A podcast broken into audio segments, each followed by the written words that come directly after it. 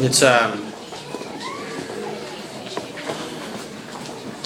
going through our verse by verse study of First and Second Peter, and uh, we thank God for the fact that um, we're more than conquerors through Jesus. The Bible says that uh, when the Lord looked at Simon Peter and asked uh, the disciples, "Who do men say that I am?" and they gave various answers. John, you know, John the Baptist, Elijah, and whatnot, one of the prophets. He said, "Well, who do you say that I am?" And Peter answered correctly, "You know, you're the Son of the living God. You're the Christ, Savior." And he said, uh, "Blessed are you, uh, Simon Barjona, because flesh and blood didn't reveal this to you." And he commended him for what he said because he knew that it came from heaven. And he said, Upon this rock I'll build my church, and the gates of hell will not prevail against it. And uh, it's helpful for us to remember that based on that picture, the church is not on the defensive, the church is on the offensive. If we're not careful, we can get the idea that we're just kind of up in a corner somewhere and we've got these gates that are that are that are protecting us from the on, onslaught of uh, the forces of hell. When in reality, uh, hell is trying to protect itself from us. Uh, we're on the offensive. We are not on the defensive. The gates of hell will not prevail against the church. Praise God, hallelujah for that. So let's keep that in mind when we realize that in 1st and 2nd Peter, he's given us instruction about how to live and respond to persecution. In 1st Peter, arguably, you look and see um, persecution from the standpoint of the attacks mounted from outside the church against her, uh, Christ's bride. And then in 2nd Peter, we look at, in, in essence, um, the warning about the attacks that will happen inside. So we get it from both sides. But let's don't be discouraged. Even though it's coming from both sides, all that does is just say it's the puny efforts of the devil to derail what he cannot derail, and that is that God's building his church and the gates of hell will not prevail against it. Praise his holy name. Uh, before we begin, though, I want to ask you something.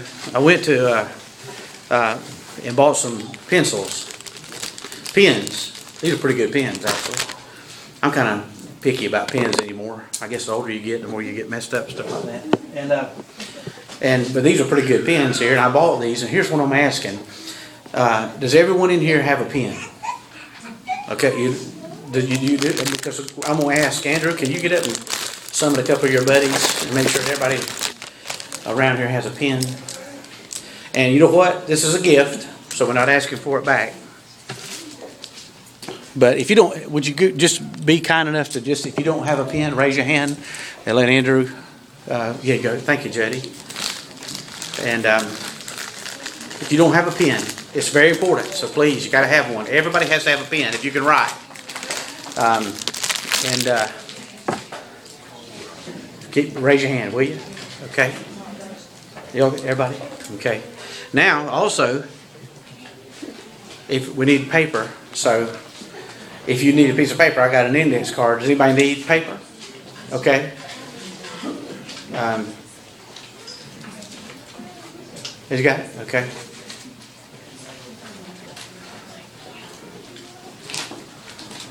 Spencer. Thank you, Spencer. If anybody needs some paper, raise your hand and Spencer will give you uh, a piece of paper. Now you can write, I mean, obviously anywhere you want to, but I just want to make sure you got a pen and a piece of paper because everybody, by God's grace, except those who can't write and read, time we leave here today, I want you to write down something, please, if you will. It's very, very important. Please do that. So make sure everybody got one. And again, we're not asking for it back. Nobody's going to be checking. You got okay, Jude.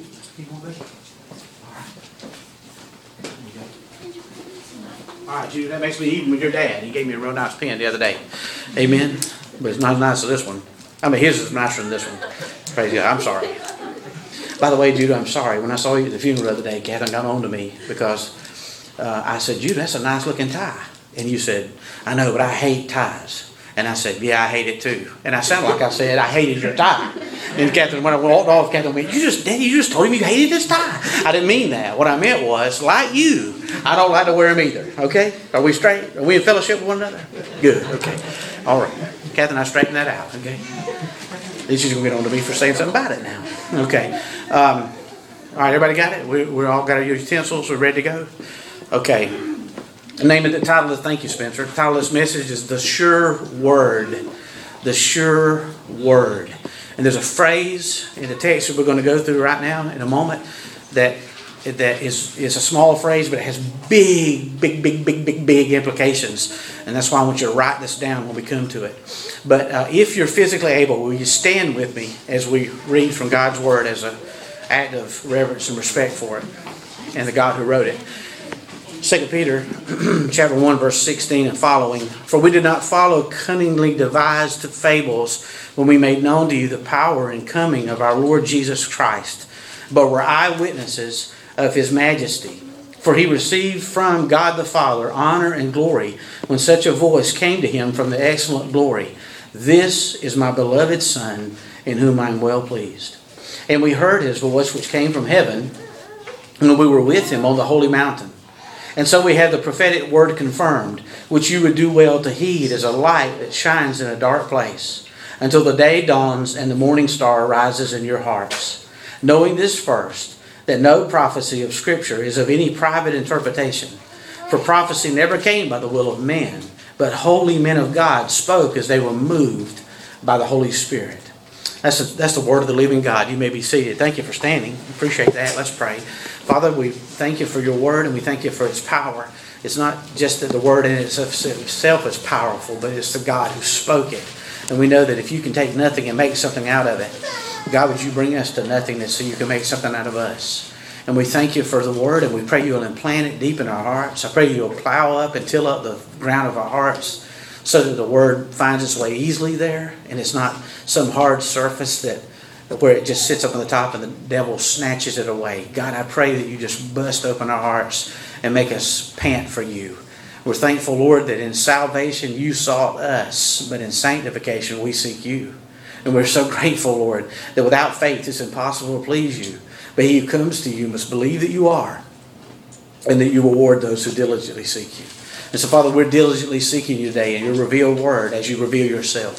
Thank you that you're knowable, and thank you, though, that although there's a mystery to you, yet you make things clear. And I thank you that obviously that the cross of your Son is where the crystal clear communication took place. And we praise you and worship you, Jesus. In your sweet name we pray. Amen. You remember Peter is preparing everybody uh, for the false teaching that's going to come among them to try to derail them again, like we talked about. And although that's not going to happen, the Bible says if it were possible, even the elect would be deceived. But thank God it isn't possible. Hallelujah. And so, uh, so Satan has long since learned that um, perhaps maybe the most potent uh, attack that he can make against the church is comes from within, as wolves in sheep's clothing come to try to deceive and and uh, and lead God's people astray. And before he ever talks about the pathology and the and the pattern of the false teaching, he's asking them to be right. He's encouraging them, you be right with the Lord because you're going to need discernment. When this comes in among you, you're going to need discernment. And by the way, discernment is not a gift of the intellect. Discernment is a gift of the Spirit. It's not just smart people who have discernment. As a matter of fact, smart people sometimes have the least amount of spiritual discernment because they trust in their own wisdom and rather than being broken enough to trust in God's. Sometimes our minds can be an impediment to faith, not certainly not uh, the um, the avenue through which it's carried. And so we uh, look and see, and Peter's preparing them, and he's saying, "Add to your faith, supply your faith with virtue." Uh, to uh, virtue, knowledge, to knowledge, self control, to self control, um, to uh, to godliness, to godliness, um, um, perseverance, to perseverance, godliness, to godliness, brotherly kindness, to brotherly kindness, love. If these things are yours and abound, you will be neither barren nor unfruitful in the knowledge of God, and uh, and your call and election will be even more solid than ever before, and you will ensure that you will never stumble and you have a entrance into the eternal kingdom of our great God. He goes through all of that, and then he says, By the way, I want to tell you something. I've seen his kingdom. I've seen his kingdom. I didn't come up with some concocted story, some, some cunningly devised or subtly concocted deceit to, to mislead you. I didn't come I didn't I didn't come about this with a fable. That word fable is from the Greek word from which we get our English word myth. I'm not drawing upon mythology here. I'm not giving you spiritual truth to that, that uh, I'm not giving you a story that you can live spiritual truths from by way of analogy. I was eyewitness. I've seen His kingdom. I've seen it. I've seen it. You imagine that, having the testimony that you've seen Christ in all of His glory. Did you know that Jesus is God? Jesus doesn't just point us to God, Jesus is God. And when He came down on earth, He's 100% man and 100% God. But He's God. And He clothed Himself with human flesh. And over that clothing of human flesh, inside, is His radiant glory. And there came an occasion in Peter's life, and you'll remember it, where he was taken up to the mount we call the Mount of Transfiguration. And he's talking about that here. But let's let's parse this out a little bit. He said it's not a, it's not Greek mythology. It's not about some gods and the attack they mount against each other to prove some some uh, truth that we can live from that. This is actual account. I saw him. I was eyewitness to the kingdom that you're going to have an entrance to. I've seen him. And he said in his second coming, he's coming again. Peter is picking up from the theme in 1 Peter because he had a lot to say about the second coming in 1 Peter. In 1 Peter 1 7, 1 13, 4 13, and 5 4, no less, he mentions the second coming of Jesus. You know, we've talked about it before, time and again. Some people will say that you're no heavenly, some people are so heavenly minded and earthly good. The truth of the matter is, you're no earthly good until you're heavenly minded. That there is a kingdom coming for which we groan and pant for. There is. Christ is coming again. Hallelujah. We're not looking for a sign, we're listening for a shout. He's coming again. And he said, You know what? I saw him in all of his glory, in his sojourn on earth. He let me and two others like me see him. I'm giving you an eyewitness account. Remember now, it's an eyewitness account. When, it, when he talks about the fact that he had a, he said, we didn't follow cunningly devised fables when we made known to you the power and coming of Jesus, but we were eyewitnesses. The word, the thrust of that word is this. We were prepared and privileged spectators to his glory. God didn't just all of a sudden, without somebody watching, by accident let them see him in his glory. As a matter of fact, he told them he was going to show it to them and was prepared and privileged spectators. Now, this, like we talked about, is his testimony, his eyewitness account of the experience on the Mount of Transfiguration. Let's go look at that for a moment. Look at Luke chapter 9. Now we're building, so stay with me. Luke chapter 9, verse 23 Go with me there if you will. We're going to go back up to 23 and uh, read through 36. He said, "This is my this is an eyewitness account. I'm telling you of this account in the Gospels. It's also in Matthew and Mark as well. Here's what he says: Jesus said to them all, If anyone desires to come after me, let him deny himself and take up his cross daily and follow me." For whoever desires to save his life will lose it, but whoever loses his life for my sake will save it. For what profit is it to a man if he gains the whole world and is himself destroyed or lost? For whosoever is ashamed of me and my words, of him the Son of Man will be ashamed when he comes in his own glory and his Father's glory and of the holy angels. He said, okay, wait a minute, hold a second. I'm coming again to this earth in my glory. I came in a manger the first time. This time, I'm coming back in my glory. Full throttle. You're going to see me the way I really am. I'm coming again. And if you want to be a part of that, then follow me. And then he says, okay, here's the thing. I'm going to give you a, a, a preview of coming attractions. When we'll take three of you, I'm going to show you something that nobody else ever got to see. He said, look what he said, verse 27. But I tell you truly, there are some standing here who shall not taste death till they see the kingdom of God. Well, that cannot mean that there are some in his audience of those 12 that, that, that are going to get to see his second coming before they die because they didn't. We know that. So what that means is, is that he's about to go and carry them up on a mountain and let them see the kingdom of God. So see, here's some insight about the kingdom of God. The kingdom of God is not a place. The kingdom of God is not a geographical area. The kingdom of God is found in Christ. He is the kingdom of God. Why? Because he didn't regard equality with God as something to be held on to, but humbled himself and became a man.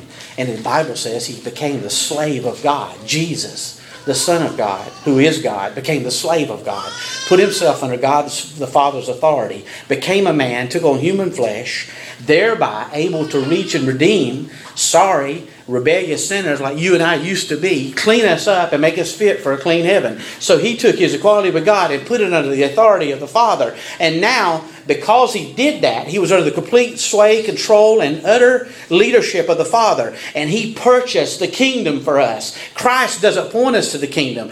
The kingdom is not geography, the kingdom is God the Son. He said, You're going to get to see the kingdom. Your prospect and your hope of being in the kingdom is not found in any geograph- geographical location. Your hope for the kingdom is to be found by being in me. Isn't that awesome? He said, You were with Adam one time. Adam's a rebel. Adam's outside the covenant promises. He's got nothing but condemnation coming his way. You were once in Adam, but once baptized into Christ through the new birth, the kingdom of God is within you because now you're in my Son. And if you're in my Son, you're free because the only one who perfectly obeyed me is my Son. That's why I'm proud of him. And everything that I think about him, I bequeath to you through repentance and faith in him. Believer, rejoice. And he said, I'm going to show you the kingdom of God. I'm not going to take you up to heaven and just let the clouds roll back and show you heaven. I'm going to show you heaven right now because heaven is me.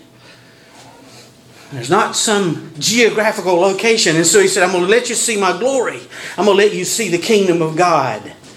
And what he meant was, eight days later, it wasn't that they were going to live to see his second coming as prophesied in Revelation and parallel passages, it was going to, they were going to get to see him in all of his glory. So eight days later, what does it happen?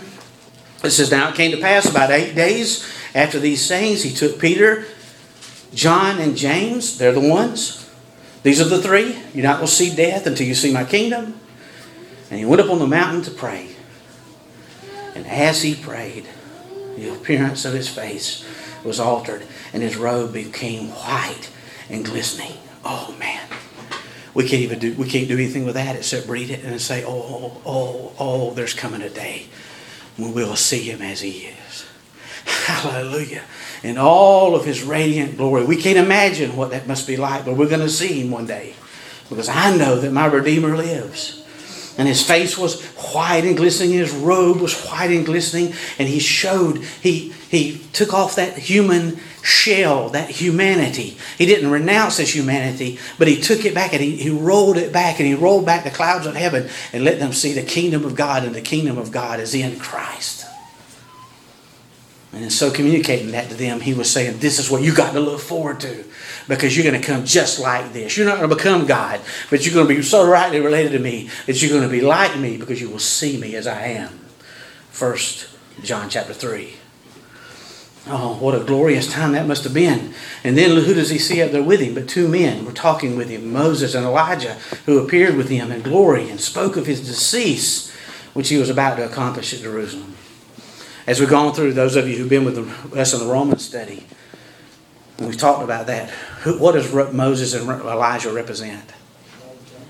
The law and the prophets. And in a macro sense, what is that? The Old Testament. So the Old Testament is standing there, not with the New Testament. The Old Testament is standing there speaking of the one they wrote about in the Old Testament. The Old Testament was written as the rest of the Bible to reveal Christ. And they're having this conversation, and the purpose of their writing and the reason for their writing was a portrait of the Christ they were standing in front of. The whole Bible was standing right there in front of them. And the discussion is not about, um, uh, and look at the theme of the Old Testament here. What are they speaking of? His decease. his decease. Spurgeon said this one time, I think it was him. He said, No matter where you go in the scriptures, and no matter where you're preaching, just make a beeline to the cross. It's exactly right. Exactly right. Like we've talked about and heralded time again. This is a Jesus book. And if we miss the theme for which it was written, then we're not acquainted with the God who wrote it. And we can't get to know him. We got to see it the way he wrote it, because he wrote this. And it was a portrait of his son. His decease. Think of what's all involved there. His incarnation, his, de- his, his arrest, his crucifixion, his burial, his resurrection, and his imminent ascension and hope of coming return. It's all capitalized right there. And that's what the Bible's all about. So here we are, the Bible speaking of its subject, standing right in front of him. You remember it harkens us back to the words that Jesus gave to the religious crowd in John chapters 5, verses 39 and 40. He said, You search the scriptures because in them you think you have life, but these are they which testify of me, but you won't come to me, that you might have life. You've poured over them, you've got them memorized, and the subject matter is standing in front of you, and you've missed me by a country mile. He's like he's saying, Who do you? All of that that you've been reading is to point you to me. It's to point you to me. This is what we see him in transfigured in all his glory. That's what all those writings point to, is the Son of glory. God's beloved Son. Hallelujah, hallelujah, hallelujah. And he's there to witness it. He responded the way we would have. You got to be careful. The, the spokesman of the group, Peter. Peter arose. Peter and those with him were heavy with sleep. And when they were fully awake, they saw his glory and the two men who stood with him. And then it happened as they were parting from him. And Peter said, Jesus, Master, it's good for us to be here. And let us make three tabernacles one for you, one for Moses, and one for Elijah, not knowing what he said. What he's saying is, we got the Old Testament and New Testament, let's parse it out. No, no, no, no. No, no. Moses and Elijah are not on equal footing of the Son of God. They're not on equal footing. He, said, listen, no, no, no, no, no. If we're going to build three tabernacles, it needs to be for God the Father, God the Son, and God the Holy Spirit. Not for Moses, Elijah, and my son. Don't put them in the same category because this is my son. It didn't say this is Moses and Elijah and Jesus and whom I'm well pleased. The only reason I'm well pleased with Moses and Elijah is because I'm well pleased with my son and they put their faith in him. And now, because of his pleasure and the pleasure I have over him, I bequeath that to them. Don't put them on equal footing. They're not. They're to point you to him. This is my beloved son. So what does he hear? He hears a cloud comes over them and overshadows them and they're fearful and they enter the cloud. And a voice came out of the cloud saying, This is my beloved son. Hear him. Forget about this tabernacle building. This is my son. Don't miss this moment. This is my son. Wake up. This is my son. Wake up, church. Wake up, church. We don't point people to ourselves. We don't point people to the church. We don't point people to creeds and plans and, and principles. We point people to the principle giver. We are here to point people to God's Son. That's why we're here to somebody through the power of the Holy Spirit pointing to me. And he said, This is my son. I'm right proud of him. Don't forget that. I'm right proud of him. That's my sacrifice. That's my sacrifice for your sins. I'm proud of him. I'm so grateful the Lord confirmed that yet again. Testimony from heaven. Sounds familiar, doesn't it? You go back a little bit, and when he was baptized, same thing. He had God speaking from heaven, the Holy Spirit on like a dove. And you had God the Father, God the Holy Spirit, and God the Son giving testimony. That's my son. That's the Lamb of God right there. That's the answer right there. That's, that's it right there from the foundation of the world. He said, I saw that happen. I've seen him in his glory. I'm about to come out of my tent. See, Jesus had a tent on. And he took the tent and he unfolded it and said, Here's what's underneath this tent. And then Peter said, look at the previous verses in 1 Peter. He picked up on this. Peter learned some things that we need to learn. Look what he said. Jesus took his tent and folded it back for just a little bit and let me see what was underneath. And now I've got a tent. And he's told me that I'm about to take off mine. And when I step out of this tent, the Bible says that because of Christ and what he did on the cross, and because God's acceptance of his sacrifice on my behalf and showing me that he was accepting of it by raising him from the dead, that when I step out of this tent, I will disrobe and I will be in the presence of God Almighty. Because for the believer to be absent from the body is to be present with the Lord. And it's not a corruptible body. It's not a body that's given to disease or death. It's a body that's been freed of all of it. Because the Bible says we don't know what we will be like. 1 John 3. But we know this. We will be like Him. Because we'll see Him as He is. See, the only way to see Him as He is is to be like Him. If you're not like Him, you can't see Him as He is. As He is, you only die. You can't see God and live. So to see God and live means you got to be conformed into His image. And that will come full circle. And that's what we have to look forward to. Don't you, are you, don't you get disgusted by the sin that you're, it's not that you are in Adam. It's just that Adam is in you. And until we get to future glory, you're in Christ. But we've got this wrestling match going on that Paul talks about in Romans chapter 7. But don't you look at that sometimes and go, the very thing I'd like to do, I wind up not doing. And the very thing that I want to do, I wind up, I shouldn't do, I wind up doing. And you get disgusted with that. The moment you take off your tent, that's over. And you will have experienced freedom from the penalty of sin freedom from its power, and you and I will be eternally free from its presence. Amen. Amen. That's bigger than you think. Because everything that we look and see around can be traced back to the fact that through one man sin entered the world, and thus death, and death spread to all men because all men have sinned. Any questions? The psychiatrist goes back to childhood. The gospel goes back to Adam. That's where everything started. And the sin in Jesus Christ destroyed that. And we're going to step into glory with Him one day. Hallelujah! Why? Some man like Paul could say, For me to live is Christ, and to die is gain. Hallelujah. And so he said, I've seen this, but I want you to get to hang this, hang this with me. Now you got your pen and paper. Keep it with you. And then Peter says, interestingly enough, he said, I'm about to put off this tent. Look at it in the preceding verses. I'm about to put off this tent, like the Lord told me. Just like He showed me, showed me, put off His tent in Mount Transfiguration. If it happened to Him, it's going to happen to me. I'm going to put off the tent. That's all it is. Knowing that I want you to have a record of this after my decease. Just, just for the fun of it. Would you be interested in knowing that the same Greek word from which deceased is translated there is the same Greek word from which deceased is translated in the conversation that Jesus had with Moses and Elijah, and they spoke of his decease. He's using the same word. He got it.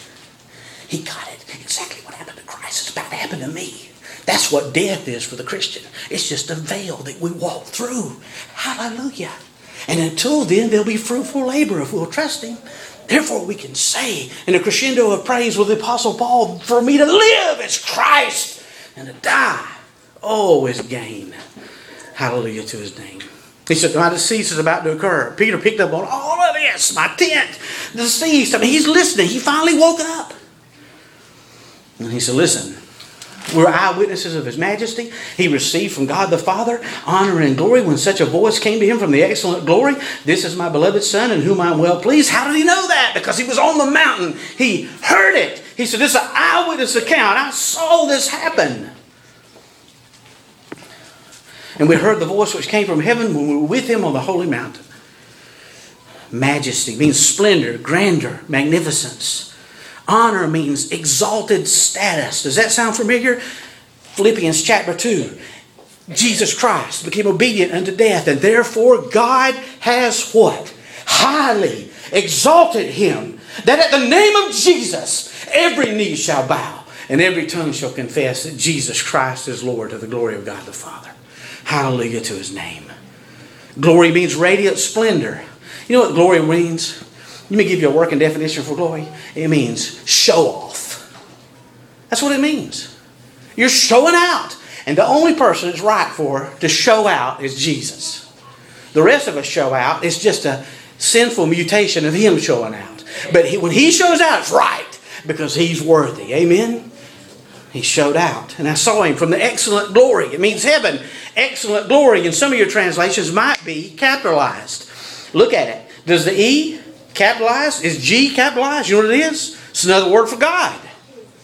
He's referred to as the excellent glory, the supreme show off. He said, This is my beloved Son, whom I'm well pleased. He said, Beloved, to speak of divine nature, He's my Son, and I'm pleased with Him, beloved, because of divine love. And Christ from heaven says the same thing in the scriptures about me and you.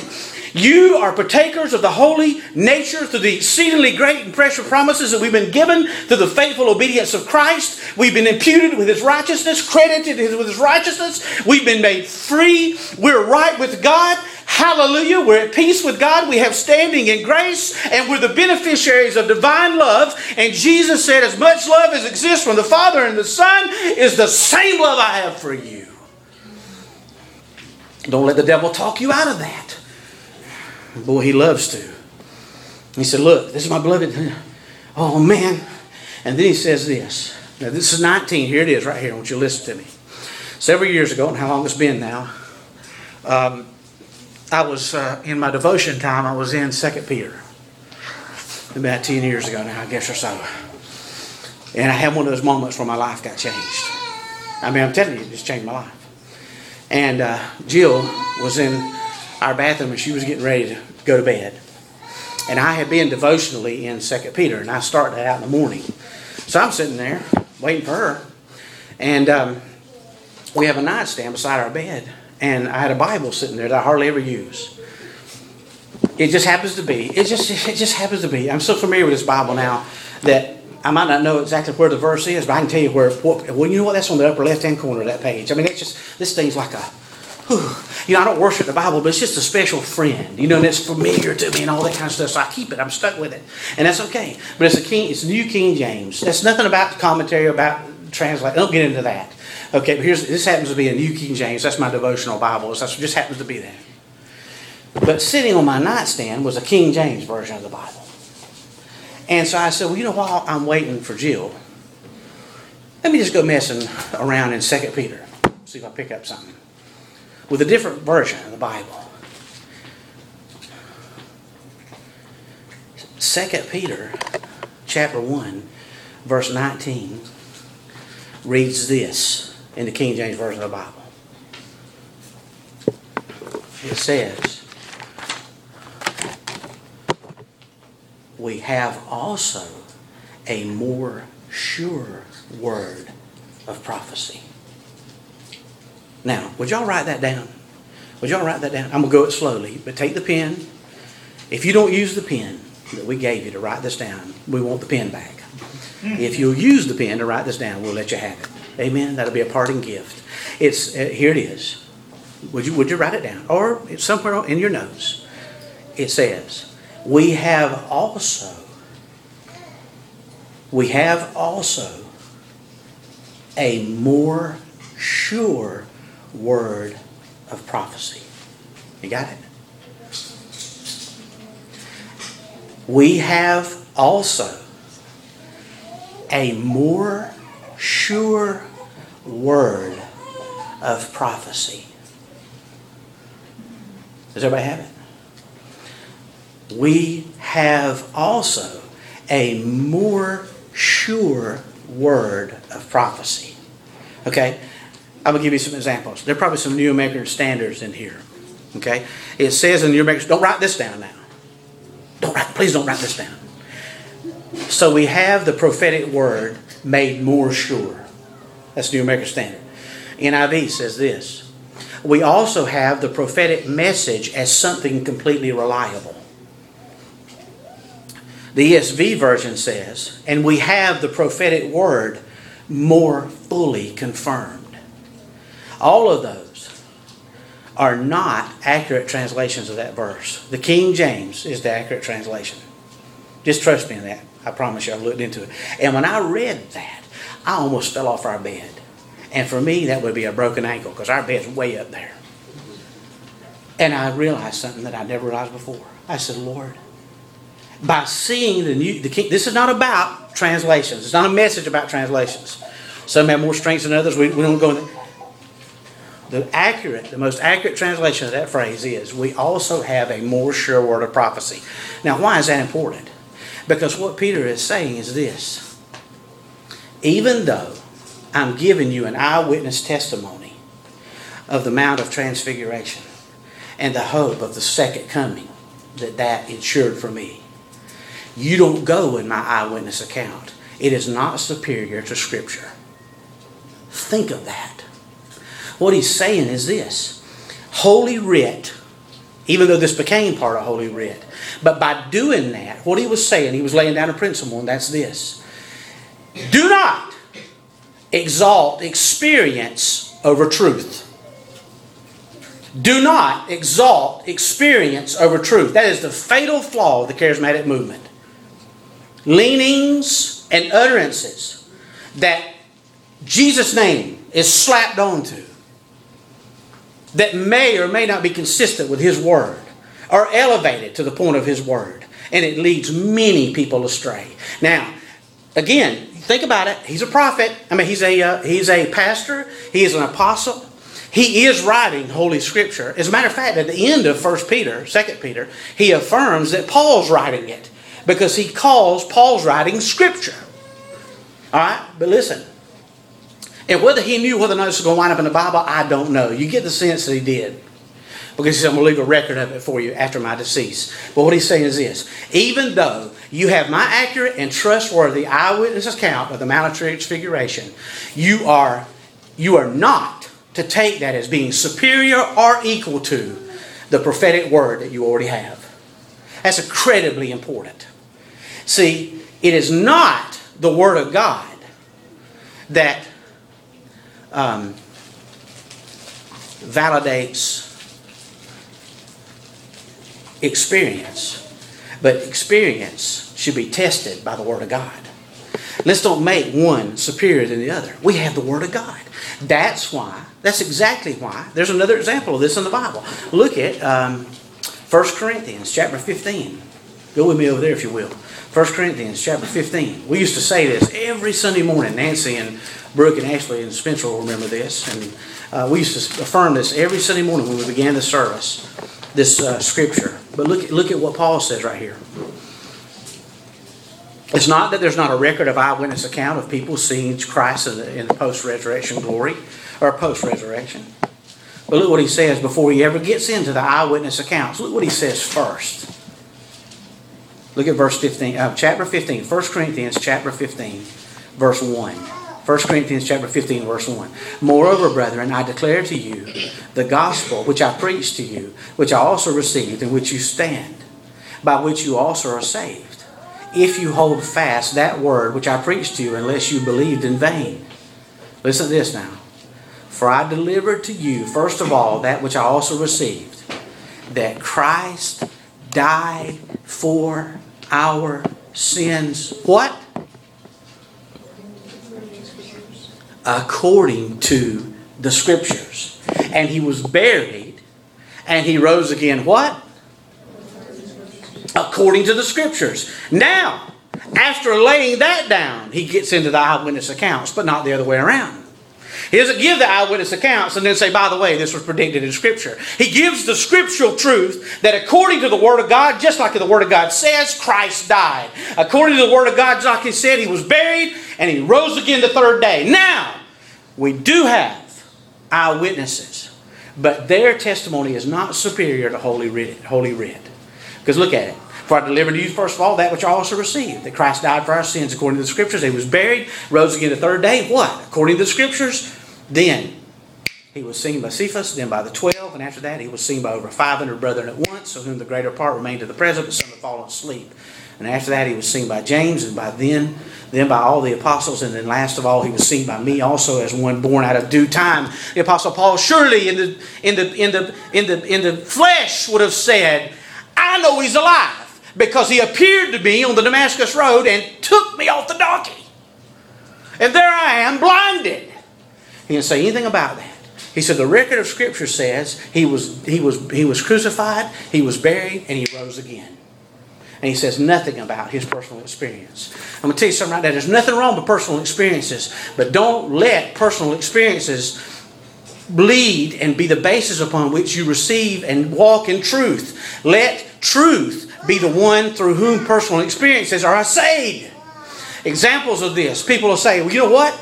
It doesn't really matter how we do church as long as we get results. So we take the results and the personal experience and we exalt that above the truth. And we do things that are counter to God's word because we view it to be a suggestion. And then we say, no, but God was in it because of this, the results.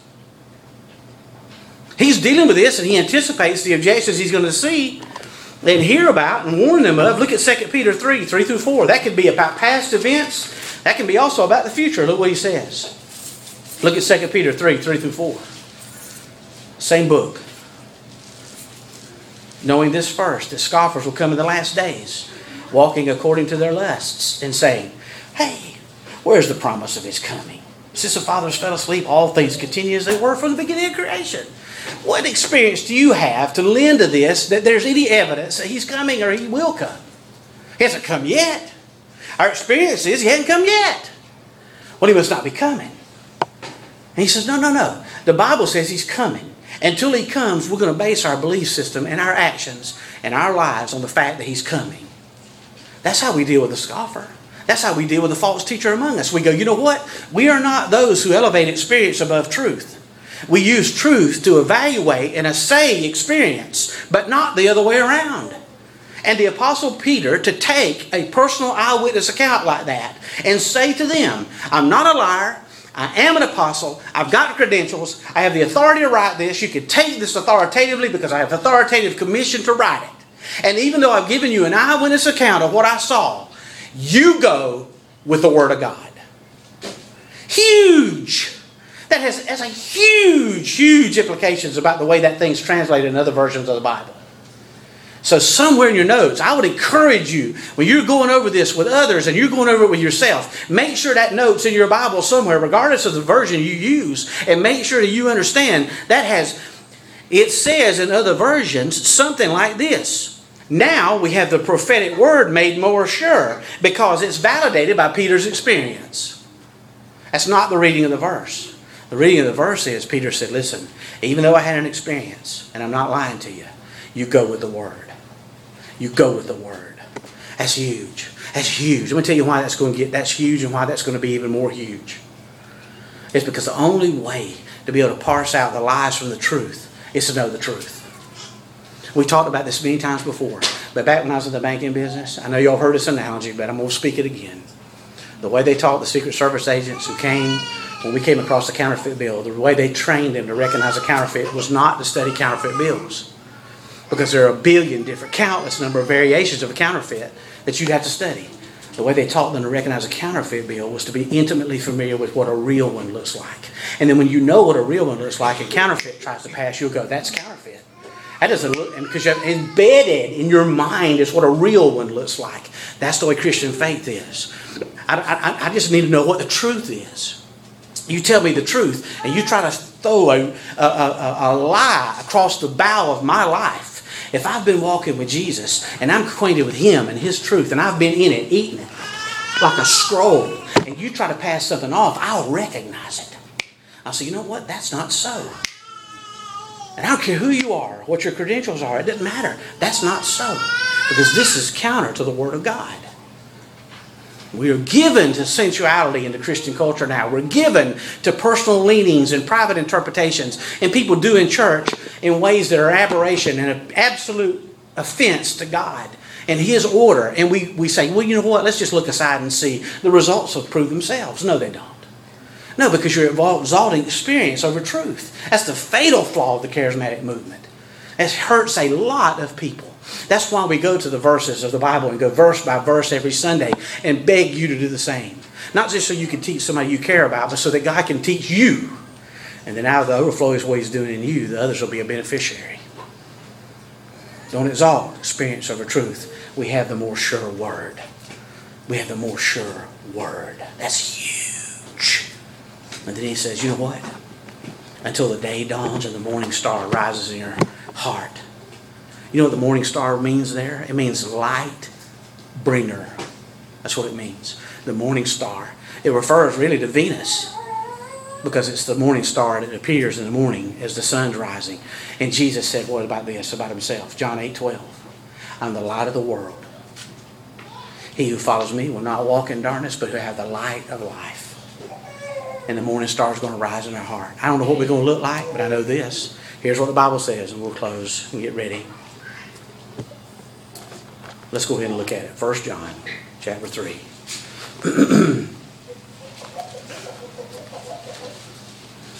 Please. 1 John.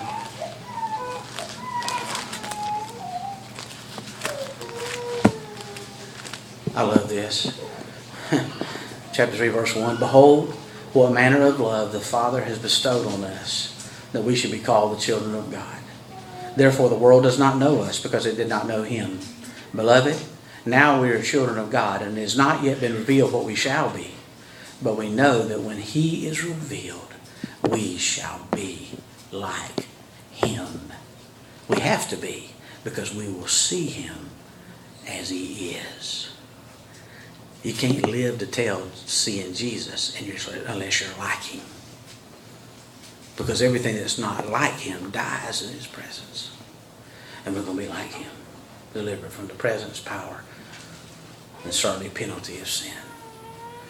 Is that a big deal? I tell you one thing, it was a huge deal to Job. Job went through all kind of suffering in the scriptures, like nobody else except our Savior himself. And look in Job chapter 19, here's what he said. Over with me if you got a chance here. Turn left, take a hard left, and go to Job 19. I said I was going to close, but I forgot about this one. Job 19. Verse 7.